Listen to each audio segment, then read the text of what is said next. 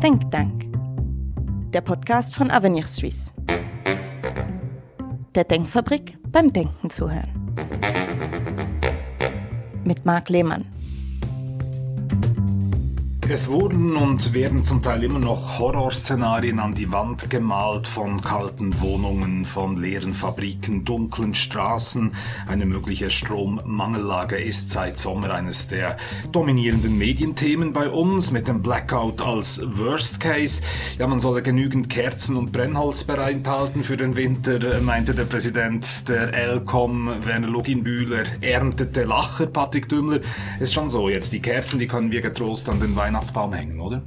Fürs ja, Licht ich, brauchen wir sie nicht. Ich würde jetzt doch einige Kerzen trotzdem noch auf die Seite lassen. Vielleicht nicht die ganz große Schachtel, aber die kleine Schachtel, weil wir wissen einfach nie, was noch geschehen wird. Vor allem im Sinne, äh, ob wir in eine Kältephase reinkommen, die länger andauernd ganz Europa im Griff haben könnte. Und das könnte uns dann doch nochmal vor Herausforderungen stellen. Also das Brennholz doch nicht nur für die Feuerschale und den Grill, sondern möglicherweise sogar fürs Heizen. Ich denke, also Vorsorge ist sicher besser, als sich nachher darüber beklagen. Gut, aber inzwischen wissen wir, dass die Lage nicht ganz so dramatisch ist. Eine Strommangellage droht nicht unmittelbar.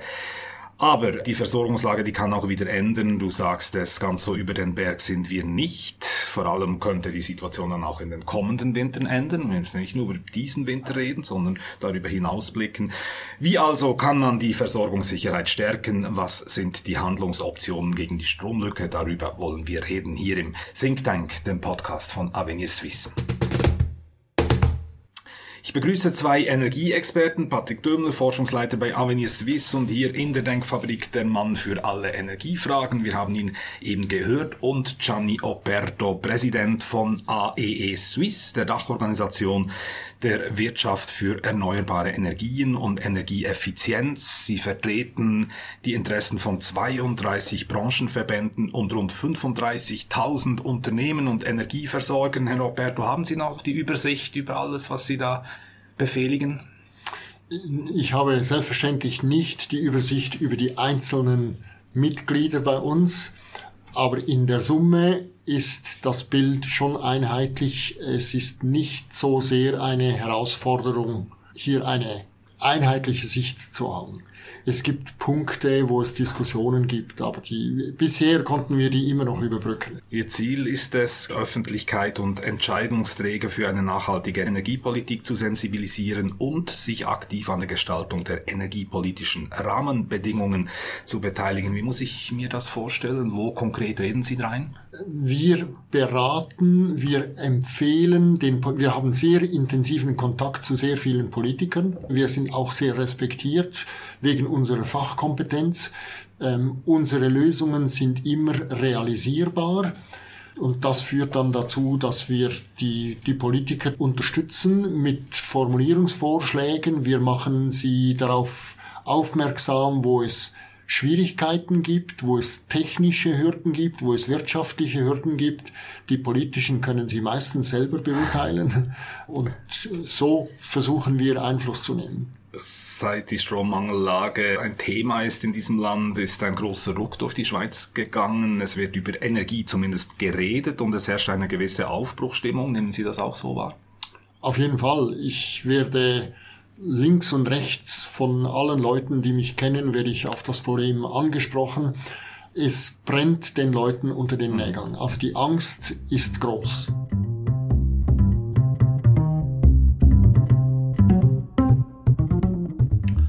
Machen wir mal eine Auslegeordnung und fangen wir von vorne an. Patrick Dümmler, die Situation ist im Moment nicht so schlimm wie befürchtet. Die Stromversorgungssicherheit nicht unmittelbar gefährdet. Das sagt auch der Bundesrat. Kurz, warum ist die Lage besser, als man im Herbst erwarten durfte? Ja, ich denke, da gibt es verschiedene Gründe. Einer davon ist sicher, dass äh, äh, trotz des äh, doch sehr trockenen Sommers eigentlich unsere Stauseen relativ gut gefüllt sind. Zumindest der Füllungsgrad liegt leicht, leicht über dem langjährigen Schnitt. Die sind nicht randvoll, aber zumindest das ist äh, okay von dieser Seite. Im gesamteuropäischen Verbund muss man feststellen, dass zum Glück Ersatzbeschaffungen getätigt werden konnten beim Gas. Das heißt, man hat diesen Ausfall von Russland ab dem Sommer und auch das Leckschlagen einer der äh, großen äh, Pipelines entsprechend kompensieren können, vor allem mit Flüssiggas, das angelandet wurde an den europäischen Küsten und so wieder ins Gasnetz eingespiesen werden konnten, so dass die europäischen Gasspeicher nahezu voll sind.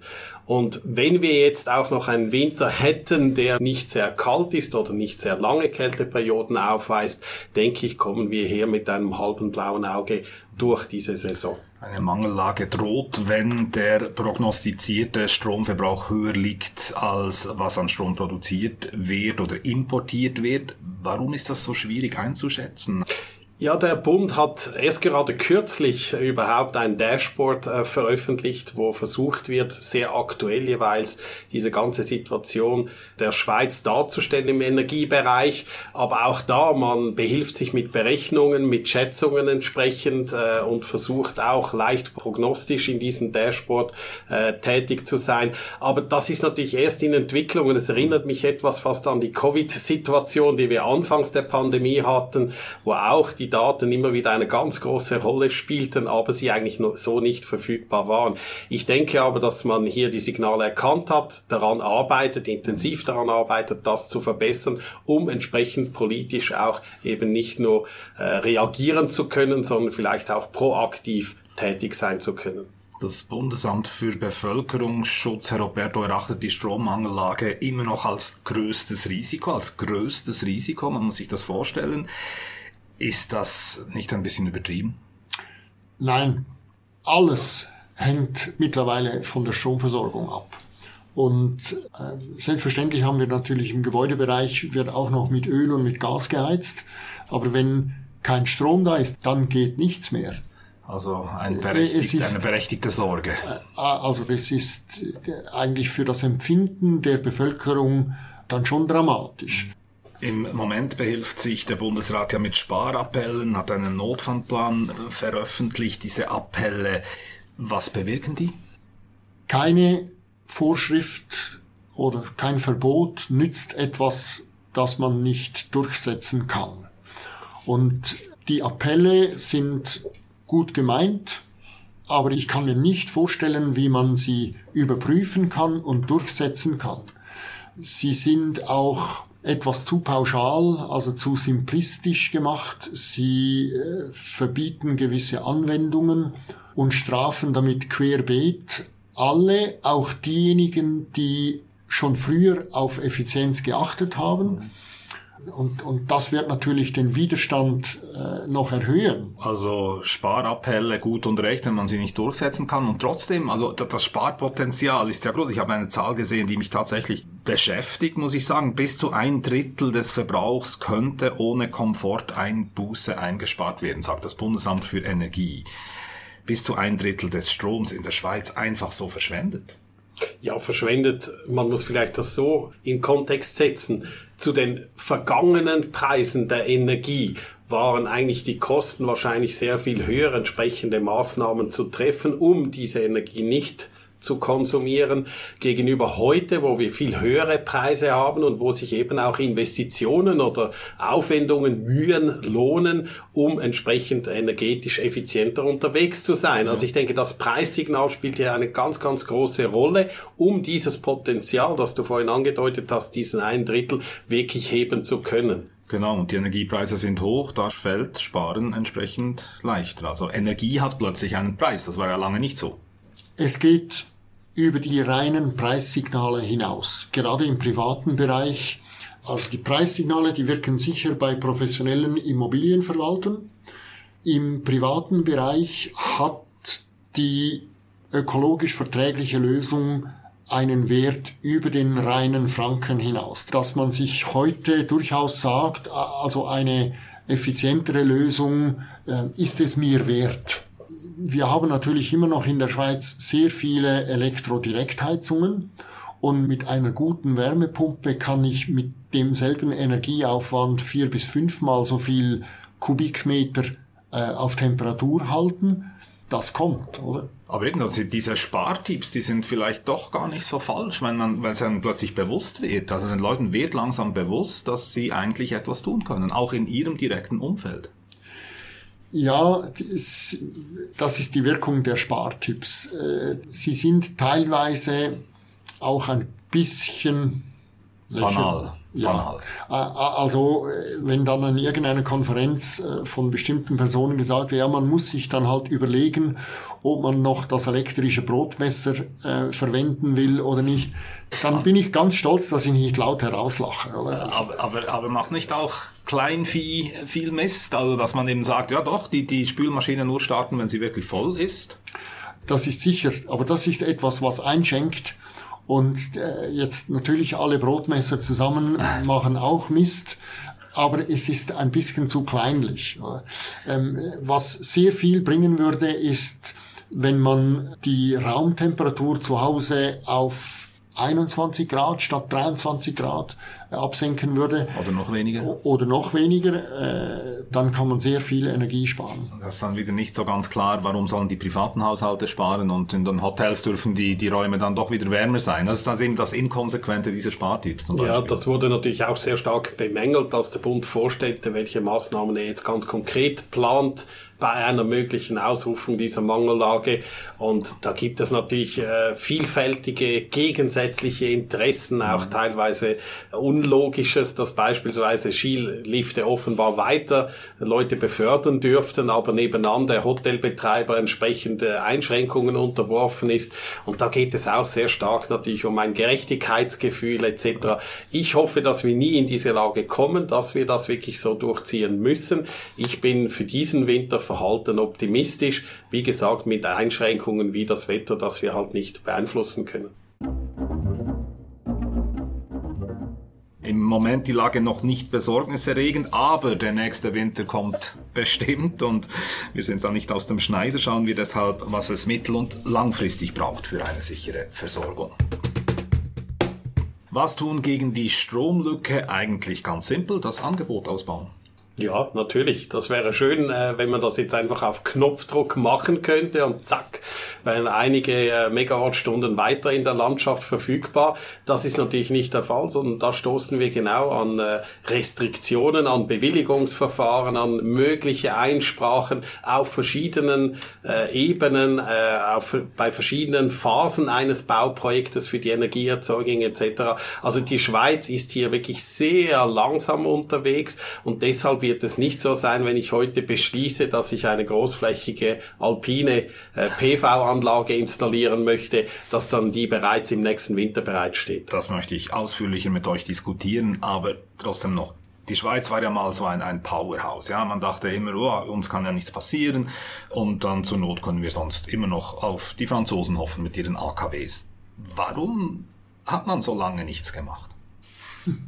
Die Schweiz hat sich über die Jahre einen rechtlichen Rahmen zugelegt, der es sehr schwer machte, irgendwo Infrastruktur außerhalb der Wohngebiete zu bauen.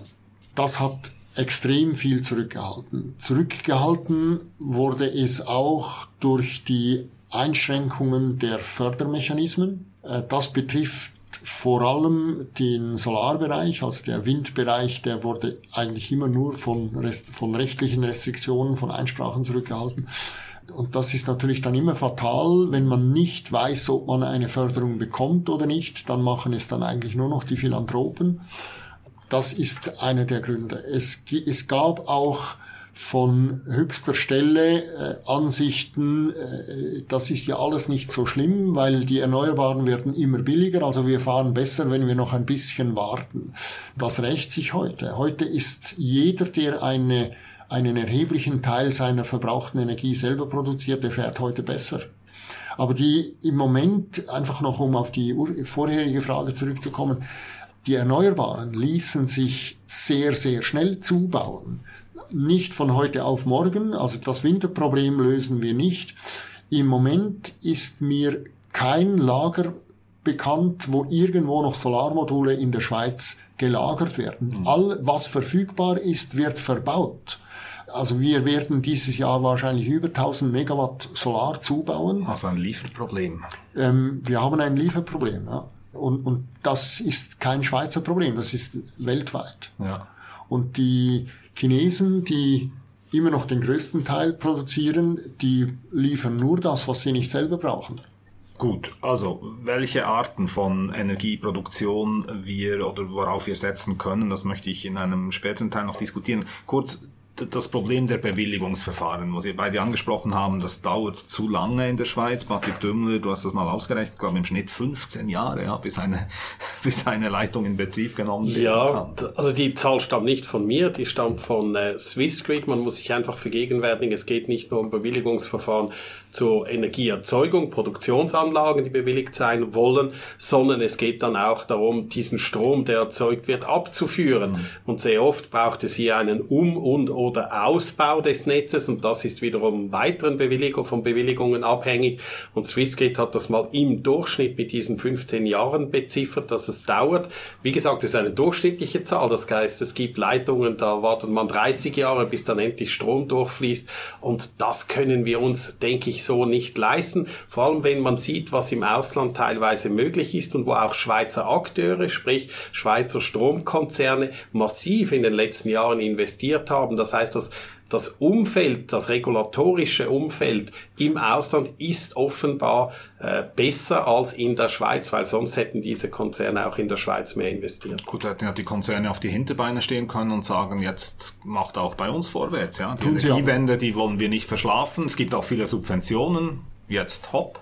Also die, die Schweizer Strombranche hat nie zurückgehalten in der Kritik also das ist der Verwaltung und der Politik bekannt, dass sie im Ausland investieren, weil es dort halt eben attraktiver ist. Es gibt ja. dort Projekte, die man in nützlicher Frist realisieren kann. Und das bringt jetzt auch nicht so viel, weil eben äh, Solarenergie in Spanien äh, von Axpo, da können wir nicht viel damit anfangen. Ja, wir kriegen, also die Frage ist, ob wir es überhaupt in die Schweiz hineinkriegen mhm. mit den, mit den Restriktionen. Also zu viele Einsprachen, was ist die Lösung? Abbau des Rechtsstaates? Ja. Also wir haben uns Vorschriften gegeben in demokratischen Wahlen, deren Konsequenzen damals nicht diskutiert wurden und die unterschätzt wurden.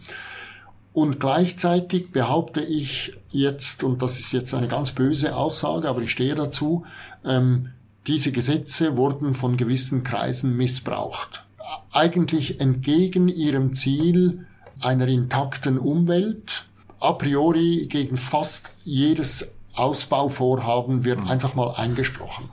Und dann durch alle Gremien hindurch bis, äh, bis zum Bundesgericht und am Schluss müssen Richter entscheiden, äh, ob etwas machbar ist. Und das betrifft, ich meine, nehmen wir das Beispiel, das ist nicht nur Netzbauten, nehmen wir das Beispiel KWO, äh, die Erhöhung der Grimselstaumauer, das äh, die Speichervolumen im Trift, äh, das wären attraktive Projekte und es geht nicht, ohne dass man auf etwas verzichtet. Mhm.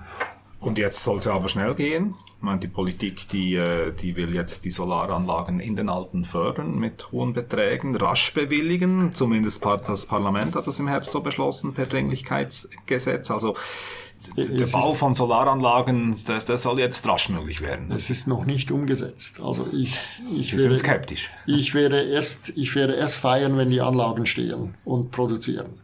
Also was höher gewichten, Energieproduktion oder Landschaftsschutz? Im Moment ist wahrscheinlich die Waage eher auf der Seite der Energieproduktion. Aber ich frage jetzt ganz böse, Herr Roberto, Täler fluten, Alpenwiesen mit Solarpanels zubauen, gibt es keine anderen Möglichkeiten?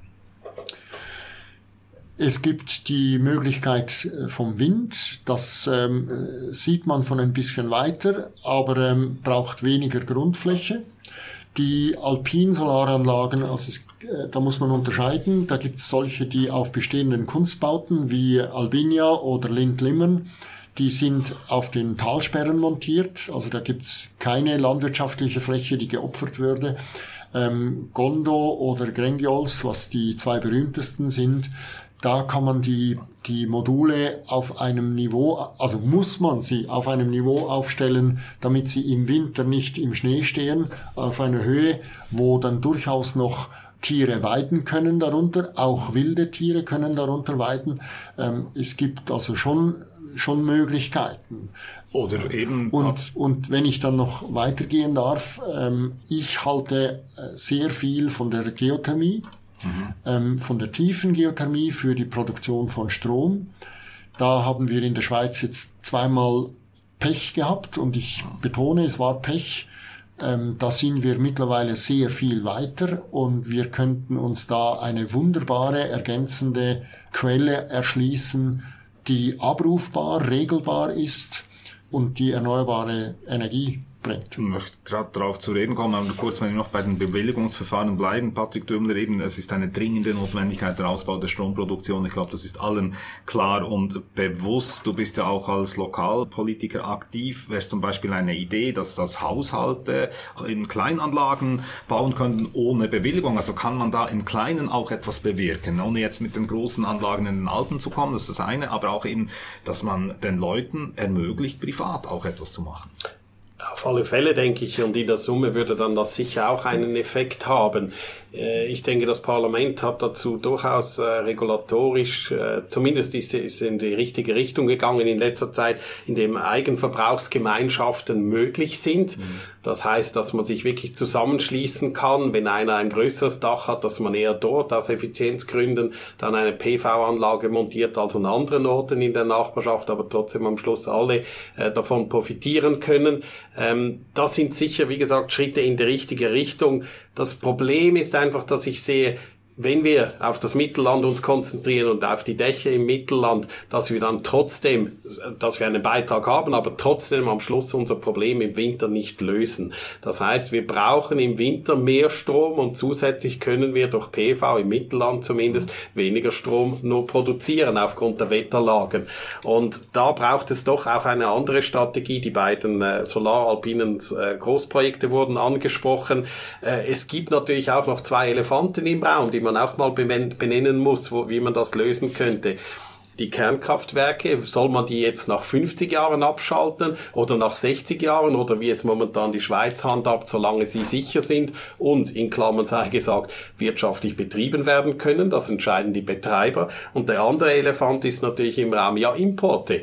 Und da äh, setze ich doch ein großes Fragezeichen dahinter. Bislang wurde in der Schweiz immer wieder mal gesagt, in früheren Studien noch vor vier, fünf Jahren, ja, wir können dann das äh, importieren. Aber wenn wir uns umschauen, allem äh, nach, nach Norden, nach Deutschland oder nach Westen, nach Frankreich, dann sehen wir, diese beiden Länder haben ganz ähnliche Probleme wie wir, dass sie nämlich nicht über genügend Produktion wahrscheinlich in der langen Frist verfügen und auch zubauen müssen. Und wenn die ähnlich langsam zubauen, wie das in der Schweiz geschieht, dann können wir uns nicht auf diese Importe verlassen. Also wir brauchen mehr eigene Produktion. Okay, diskutieren wir über diese beiden Elefanten und ähm, nehmen wir gleich äh, die Importe oder überhaupt die internationale internationale Situation. Die Schweiz ja mittendrin in diesem europäischen Kontext sozusagen, aber eben nicht Teil davon. Und da haben wir das nächste Problem, nämlich äh, das fehlende Abkommen. Ja, die Schweiz wäre dringend auf ein Stromabkommen mit der EU äh, angewiesen. Das äh, besteht nicht. Das ist ähm, auf Eis gelegt seit Ende des institutionellen Rahmenabkommens seit anderthalb Jahren. Also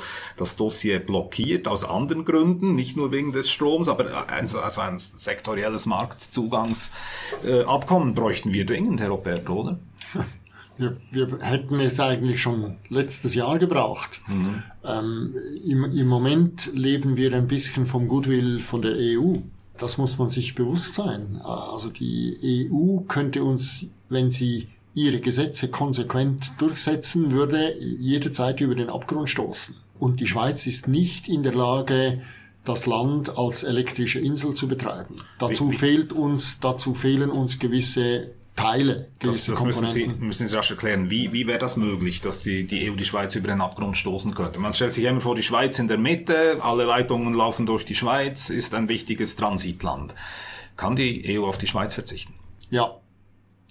Die EU, also die Transite durch die Schweiz, davon können unsere Nachbarländer profitieren, aber sie sind nicht darauf angewiesen. Mhm. Also wenn, wenn die EU wirklich hart spielen möchte und sagen würde, wir koppeln euch ab, dann haben wir ein Riesenproblem, weil wir nicht in der Lage sind, nur schon die Frequenzregelung selber zu betätigen. Aber ist denn nicht die Schweiz, in, ein Stromnetz, so wie ich mir das als Laie äh, vorstelle, muss immer ausgeglichen sein. Wie ist denn die Schweiz nicht wichtig in diesem ganzen Ausgleichsmechanismus, dass eben auch das Schweizer Netz diese Ausgeglichenheit mit gewährleisten muss? ja, die EU könnte davon profitieren, aber sie ist nicht darauf angewiesen. Mhm. Sie hat äh, selber genügend Regelkapazität. Sie haben selbstverständlich, sie haben mehr als wir genügend Produktionskapazität. Mit der Schweiz zusammenzuarbeiten würde gut passen, aber sie sind nicht darauf angewiesen und das muss man sich bewusst sein. Sie sind nicht darauf angewiesen. Wir müssen natürlich noch sagen, bevor wir überhaupt jemals in die politische Reichweite eines sektorellen Marktzugangsabkommens kämen, äh, müssten wir natürlich in der Schweiz auch unsere Hausaufgaben machen. Und dazu gehört die seit äh, 2009 verschleppte vollständige Öffnung des Marktes. Weil das ist eine Grundvoraussetzung, um überhaupt am EU-Energie- oder Strombinnenmarkt teilnehmen zu können. Und äh, die Politik und, und teilweise auch der Souverän, zumindest in den Vernehmlassungen, hat sich stets eigentlich negativ dazu geäußert. Wir haben heute, ich nenne es einen Markt mit Krücken. Das heißt, äh, Großverbraucher können sich am freien Markt bedienen, äh, private Haushalte und KMUs insbesondere nicht. Und dort wird dann der Strompreis wiederum äh, in diesem Sinne beaufsichtigt, deshalb diese Krücken. Wir müssten also dringend diesen zweiten Teil des Marktes öffnen. Und vorher wird es kein Stromabkommen geben, egal wie die politische Situation zwischen der EU und der Schweiz sich weiterentwickelt. Mhm.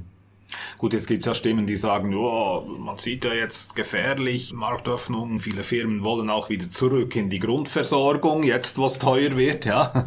Äh, man hat vom freien Markt profitiert und jetzt äh, plötzlich will man wieder diese Sicherheit. Also wo hapert ich denke einfach, die Unternehmen, die das entsprechend fordern, die wollen bestmöglich äh, natürlich äh, Kosten optimieren, mhm. sprich, die möchten von niedrigen Energiekosten profitieren, egal was jetzt gerade äh, die Marktsituation ist. Deshalb jetzt momentan dieser laute Ruf nach Rückkehr in die Grundversorgung. Und für mich ist das fatale Zeichen, dass teils der Firmen so reagieren, längst nicht alle, das muss man auch ganz klar sagen, und die Politik aber darauf bereits schon reagiert. Also das Pendel geht nicht, wie ich vorhin gesagt habe, Richtung äh, Liberalisierung oder Öffnung etc., das notwendig wäre. Im Gegenteil, das politische Pendel ist in den letzten Monaten eigentlich zurückgeschwungen Richtung mehr Staat, mehr planwirtschaftliche Ansätze wieder. Am Schluss zu einer staatlichen Veranstaltung, die sich Strommarkt nur nennt, aber kein Markt ist. Was braucht es, damit die Schweiz sich da in die Richtung eben bewegt, also Druck aus der, aus der Europäischen Union, würde das helfen, dass man sich äh, klar wird, was auf dem Spiel steht? Ja, vielleicht würde es helfen im Sinne von, wenn, wenn wir es am eigenen Leib äh, verspüren würden, also sprich äh, wirklich keinen Strom mehr hätten. Aber wie gesagt, das wünsche ich mir nicht als Szenario. Die volkswirtschaftlichen Schäden wären immens. Nein, ich denke, die Politik muss wirklich einsehen, wir sind keine Insel, wir sind eingebunden in Europa und eine vollkommene autarke Lösung im Energiebereich das käme uns so unglaublich teuer, dass wir unseren Standort ruinieren würden. Wir brauchen deshalb eine vernünftige Zusammenarbeit mit unseren Nachbarn. Ja, also man müsste ja, autark würde bedeuten, man müsste unglaublich viel Energie absichern. Unmöglich. Ah, also der Ingenieur sagt natürlich äh, technisch, technisch, technisch machbar, technisch machbar. Ähm, ich möchte es einfach nicht bezahlen müssen. Und dann kommt dann auch noch die Frage auf, wie schnell könnten wir das überhaupt realisieren? Also da haben auch einige Leute Illusionen. Gut, ähm, blicken wir noch etwas in die Ferne. Langfristige Möglichkeiten der Energiewende hier bei uns im Think Tank, dem Podcast von Avenir Suisse. Energiewende ist eine Stromwende. Wir brauchen viel mehr Strom in Zukunft für Heizungen, für Verkehr, für die Digitalisierung. Herr Roberto, ist das durch Erneuerbare zu decken? Selbstverständlich ist das durch Erneuerbare zu decken.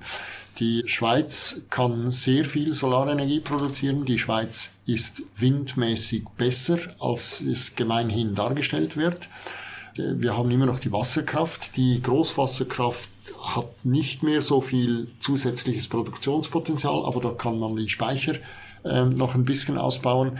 Wir haben die Kleinwasserkraft, die nicht zu vernachlässigen ist. Wir haben die Biomasse, die nicht zu vernachlässigen ist. Das sind alles Lösungen, die retten die Energiewende nicht, aber es wäre fahrlässig, die nicht mit zu berücksichtigen. Ich persönlich habe es vorher gesagt, ich halte sehr viel vom Potenzial der Geothermie. Mhm. Ich würde das relativ groß schreiben. Wir haben da in den letzten Jahren enorme Fortschritte gemacht. Wir haben jetzt ein paar Pilotprojekte. Interessanterweise konzentrieren die sich alle in der Welschen Schweiz.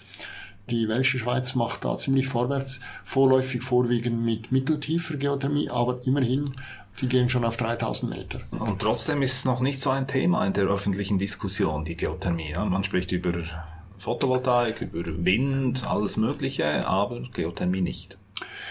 Ich glaube, die beiden äh, Unfälle Basel und St. Gallen haben, äh, haben das einfach negativ eingefärbt. Und deswegen ist es wichtig, äh, dass wir jetzt mal mit dem Dutzend Projekten in der Welschen Schweiz an mitteltiefer Geothermie äh, positive Erfahrungen sammeln und dann und uns dann an die tiefe Geothermie herantasten. Die Versuche im Gotthardmassiv im Bedretto-Labor, die die ETH gemacht hat, die sind ja extrem erfolgreich gewesen. Ähm, die finden Beachtung bis nach Korea, äh, USA, alles, die kommen alle dahin und wollen das sehen. Ähm, also wir sind da führend. Und trotzdem müsst ihr mir jetzt kurz beim Rechnen helfen. Wir haben in, wir gesehen, ein paar Zahlen, ist nie gut in einem äh, Audioformat zu viele Zahlen, wollen wir das auf das Nötigste beschränken. Der Stromverbrauch in der Schweiz ist im Moment 60 Terawattstunden im Jahr. 2050 gemäß der ETH 90 Terawattstunden und zugleich müssen wir 20 Terawattstunden ähm, Kernenergie. Kernenergie ersetzen. Mir fehlt ein bisschen der Glaube, dass das mit Erneuerbaren einfach so möglich ist. Es gibt Abschätzungen, also die Autoren sagen Berechnungen, ich sage dem Abschätzungen, dass man alleine auf den Dächern der Schweiz ich weiß nicht, 64 oder 67 Terawattstunden Solarstrom pro Jahr produzieren könnte. Das müsste man dann teilweise noch umlagern auf den Winter, äh, weil natürlich, wenn ich nichts tue, die, die Sonne ist, nicht scheint, ist ein Problem. Ne, ja, das auch. Aber die, wenn ich einfach Solar installiere, dann ist Solar tendenziell sommergewichtig. Die, wir wissen sehr gut, wie man das ausgeglichen machen kann, 50-50 oder sogar mehr im Winter als im Sommer, ähm, ohne dass wir da jetzt auf technische Details eingehen. Das wissen wir, wie man das machen muss. Ähm, aber das ist mal das eine. Und da sind Freiflächenanlagen noch nicht berücksichtigt. Und da gibt's noch sehr viel Potenzial mit Brachflächen. Das fängt an bei äh, Parkflächen von Einkaufszentren, äh, hört auf bei äh, Rangierbahnhöfen. Da kann man sehr, sehr viel noch machen. Ähm, Autobahnen überdachen? Wird ja schon gemacht, mhm. teilweise auf gewissen Strecken. Ähm, also im Solarbereich gibt es sehr, sehr viel Potenzial. Der Windbereich wird systematisch unterschätzt in der Schweiz. Da gibt's da gibt's hanebüchene Vorstellungen, dass dann auf jedem Gipfel eine Windturbine stehen würde statt eines Gipfelkreuzes. Das ist natürlich völliger Unsinn. Ähm, die produktivsten Windkraftanlagen in der Schweiz stehen in Tälern unten, ähm, weil dort halt die Thermik mithilft im Sommer. Aber die Windräder sind auch dort nicht schön. Interessanterweise jammern die Leute, die in der Nähe von Windkraftanlagen wohnen nicht über die Anlagen. Das ist so wie früher mit den Hochspannungsleitungen. Ähm, man, man gewöhnt sich an das Bild. Also äh, auch in Ländern, in Portugal, wo die Küste voller Windturbinen ist, Früher waren es Windmühlen. Äh, die Windturbinen heute drehen nicht viel schneller, sind schlanker, sind höher. Aber ähm, ich, ich glaube nicht, dass das wirklich das große Problem ist. Und trotzdem kommen wir nicht drum herum, den anderen Elefanten noch anzusprechen, Patrick Dümmler, nämlich die Atomkraft äh, die im Moment, ähm, ich weiß das jetzt nicht auswendig, ich glaube etwa ein Drittel der Schweizer Stromproduktion ausmacht, vielleicht auch ein bisschen mehr, auf die wir zählen können. Können wir künftig darauf verzichten? Ich glaube, die Politik ist gut beraten, wenn sie möglichst technologieneutral ist. Also sprich, dass nicht die Politik vorgibt, welche Technologien zu nutzen seien, um eben diese Energiewende zu schaffen, sondern dass sie es schlichtweg den Marktteilnehmern überlässt. Unter der Prämisse natürlich, dass wir ein Level Playing Field haben, dass wir Kostenwahrheit haben, also zwischen den verschiedenen Energieerzeugungsarten oder Energieträgern. Und die Schweiz hat sich jetzt dazu entschlossen, keine neuen Rahmenbewilligungen mehr zu erteilen für die Kernkraft. Ich erachte dieses Verbot als falsch. Das entspricht nicht einer technologieneutralen Regulierung. Auf der anderen Seite muss man sagen, dass wir bei äh, solchen Rahmenbedingungen, wie wir sie heute haben, von Bewilligungsverfahren etc., die Kernkraft höchstwahrscheinlich zu spät käme, uns für die Energiewende einen substanziellen Beitrag zu liefern. Also wenn wir überhaupt diese äh, Karte spielen müssten oder würden, dann müssten wir nicht nur diese, dieses Rahmenbewilligungsverbot aufheben, sondern wir müssen entsprechend auch die Bewilligungsverfahren straffen, also nicht nur bei PV, Windanlagen, Geothermie etc., mhm. sondern generell für alle Energieerzeugungsarten. Ich denke, die Zukunft wird sein und wir müssen uns wahrscheinlich darauf abstützen, einen möglichst breiten Energiemix zu nutzen, verschiedene Arten und wie gesagt, der Markt soll das bestimmen, was diese Arten sind und nicht die Politik. Mhm. Sind da auch Energiearten dabei, die wir uns heute noch gar nicht richtig vorstellen können? Also dass man auch, weiß nicht, Energie aus der Atmosphäre gewinnen kann oder sowas? Also wenn wir jetzt da weit hinausblicken, gibt's Ideen, was da sonst noch im Universum herumschwirrt?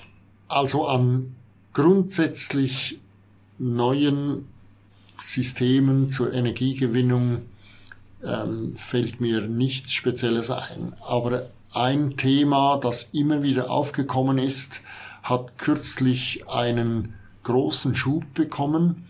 Und das ist nämlich ein Solarkraftwerk im All, das die gewonnene Energie mit Mikrowellen auf die Erde hinunterstrahlt.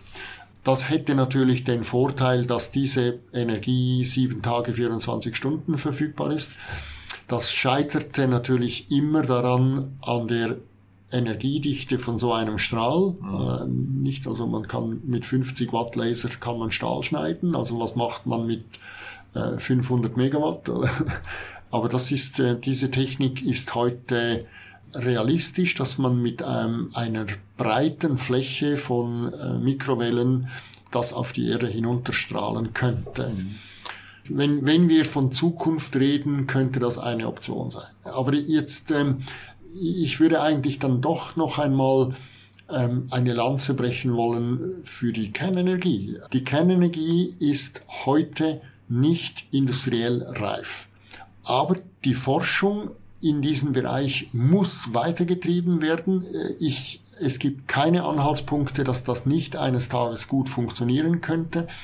Ähm, und wer weiß, was nach 2050 kommt. Also deswegen ähm, einfach aus der Sicht Forschung, wir haben hier eine Wissenslücke, also müssen wir daran arbeiten, diese Wissenslücke zu füllen. Das ist genau das Falsche, eben ein, ein, ein Denkverbot sozusagen, äh, dass man da nicht weiter daran arbeitet. Also das Verbot, das wir heute haben, das war natürlich der Aufhänger der Energiestrategie nach Fukushima. Mhm. Ähm, das, äh, wenn es das Verbot nicht gäbe, äh, wäre heute die Nuklearindustrie keinen Hundertstel Millimeter weiter, weil im Moment ist es wirtschaftlich nicht darstellbar. Und ich denke auch, die Schweizer Kernkraftwerke, die werden zuerst aus wirtschaftlichen Gründen außer Betrieb gehen und nicht, weil irgend das ENSI sagt, sie seien nicht mehr sicher oder so. Das Aber eben, das könnte sich ja ändern. Man könnte, also es entwickelt sich ja auch weiter, kleine modulare Reaktoren, was auch immer, da kommen schon äh, neue Ideen zusammen. Also ich gehe sehr einig äh, mit Gianni Oberto, dass wir unbedingt an dieser Forschung dranbleiben müssen, nicht nur im europäischen Kontext, mhm. sondern auch in der Schweiz.